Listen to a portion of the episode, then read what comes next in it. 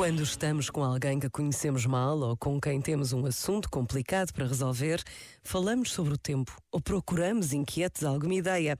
É o silêncio do vazio que incomoda. Mas há outro silêncio, aquele que não precisa de palavras inúteis, porque o silêncio basta. Partilhar esse silêncio perfeito é experimentar um verdadeiro encontro. Acontece muitas vezes quando rezamos. Este momento está disponível em podcast no site e na app.